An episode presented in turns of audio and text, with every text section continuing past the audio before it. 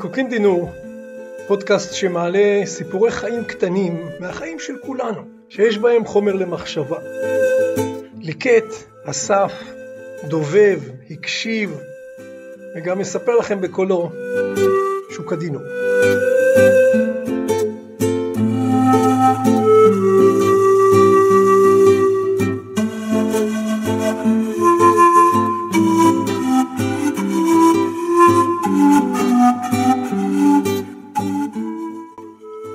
והסיפור של היום, כותרתו גברת פשקוביצי, שם בדוי. כמה פעמים אנחנו נתקלים באנשים ברחוב, אנשים תמוהים, מוזרים, ואין לנו שום מושג איזה עולם שלם נחבא בתוכם. אנחנו כולנו מודעים למשפט שיש עולם ומלואו מאחורי כל אדם, אבל איננו באמת מייחסים עולם אמיתי לאותו האדם המוזר והתמוה. בהקשר הזה הקשיבו לחוויה מבית מדרשו של שלומי זילבר, שמספר על חוויות ילדותו מגבעתיים. בדבריו השמות בדויים, אספר לכם מעט על שלומי זילבר בסוף. נתחיל במבטו של ילד. לזקנה שגרה מולנו קראו גברת פשקוביצי. אי אפשר היה לומר גברת פשקוביצי בלי לצחוק. סתם, בגלל השם. היינו שרים לה מסדרת ספרי הילדים הידועה פשקוביצי, פשקוביצי, די תפסיקי, אל תשוויצי, כל היום על המרפסת, לבנים את מכבסת. אבל גברת פשקוביצי שלנו לא עמדה כל היום על המרפסת, אלא ישבה בפינת האוכל, משקיפה על המרפסת. בחורף צמודה הייתה לתנור הנפט, תנור פרידמן של פעם, וחיכתה, וחיכתה. ידענו שלגברת פשקוביצי שני בנים עשירים שגרו בארץ רחוקה. אף אחד לא ידע איפה וכמה עשירים. עם השנים הארץ הרחוקה התרחקה עוד, ועושרם בסיפורים הלך וגדל. איש לא ידע באמת. הבנים היו, היו מגיעים בחגים. הגבוה בראש השנה, השני בפסח, היו מגיעים בטקסי שפיישל, ככה היינו קוראים לזה כולנו אז, עם מזוודה קטנה ומתנה קטנה. יומיים היא הייתה יושבת בפינתה הקבועה ומולה בן התורן, ואחרי יומיים הם עזבו, בחזרה לארץ הרחוקה. את בעלה לא הכרתי, כנראה מת לפני שנולדתי. תנור הנפט של גברת פשקוביצי, כמו כל תנורי הנפט אז, היה זקוק לניקוי כל שנה לפני החורף. אבא שלי, אחרי שניקה את התנור שלנו, היה הולך לגברת פשקוביצי ומנקה את התנור שלה. כל ערב בחורף, אחרי שהיה מדליק את התנור בבית, היה הולך אליה להדליק את שלה. כשגדלתי, אבא היה שולח אותי.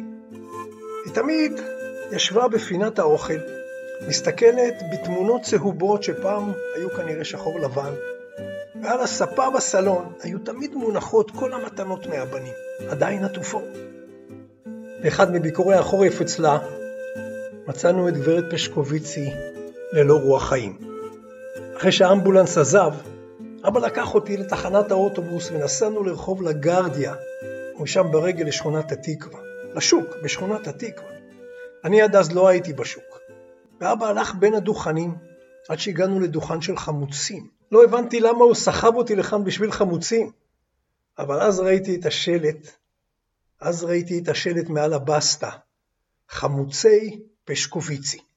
מאחורי הדלפק זיהיתי את שני הבנים של גברת פשקוביצי, ומאחורי הקופה זקן גבוה ודק.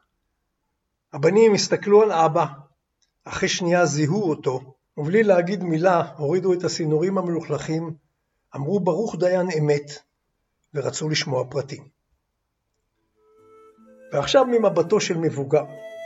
את רחל אף אחד לא הכיר באמת כרחל, למרות שזה היה שמה בתעודת הלידה. הוריה קראו לה רחלה, החברים המועטים קראו לה רוחלה, והיא עצמה כנערה החליפה שמה לרשל, נשמע לה יותר אירופאי.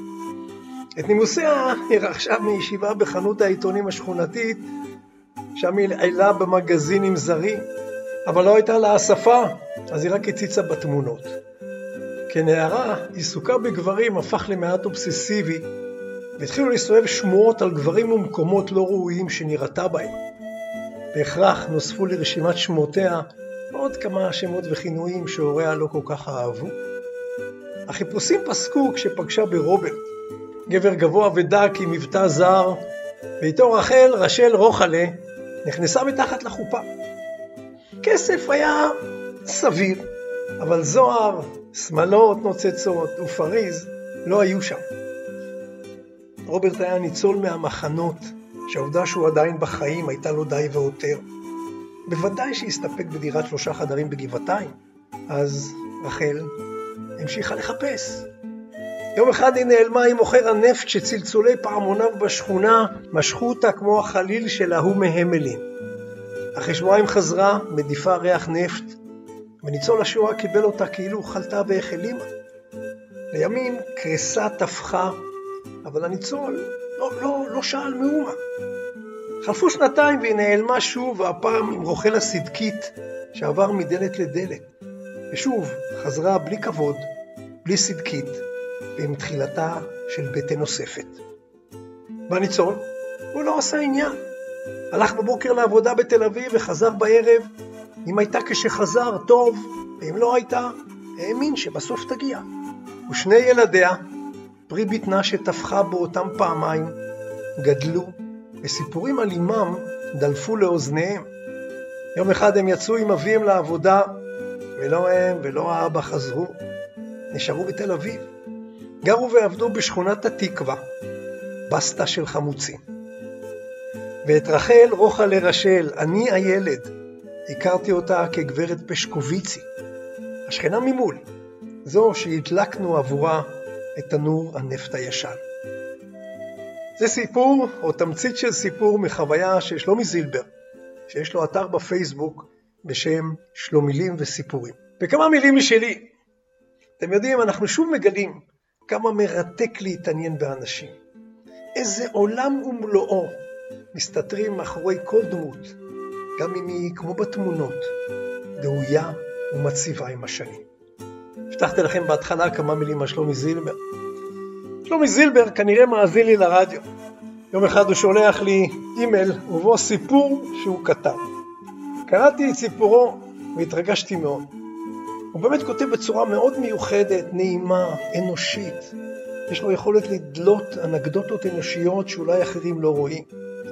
אמרתי לו שאני אוהב את סיפוריו, הוא שלח לי עוד כמה, ובינגו, כמעט כל סיפור שהוא שולח לי מתאים לרוח הדברים שאני מספר. בוא נשתה כוס קפה ביחד, אמרתי לו, וכך נפגשנו והכרתיו. הבחור עובד למחייתו באחת מהתעשיות הביטחוניות כאיש החזקה, וכנראה בהפסקות או בסיומי היום, או אולי לאחר מכן, יושב ומשרבט את מחשבותיו. הבחור ללא ספק צבעוני וציורי, בא לידי ביטוי גם בעובדה שהוא נוסע על אופנוע, גם בשערו המשוך לאחור לקוקו, מה שברור לי שלכתוב, הוא יודע גם יודע. זהו להיום, זיקוקין דינור, שוקה דינור.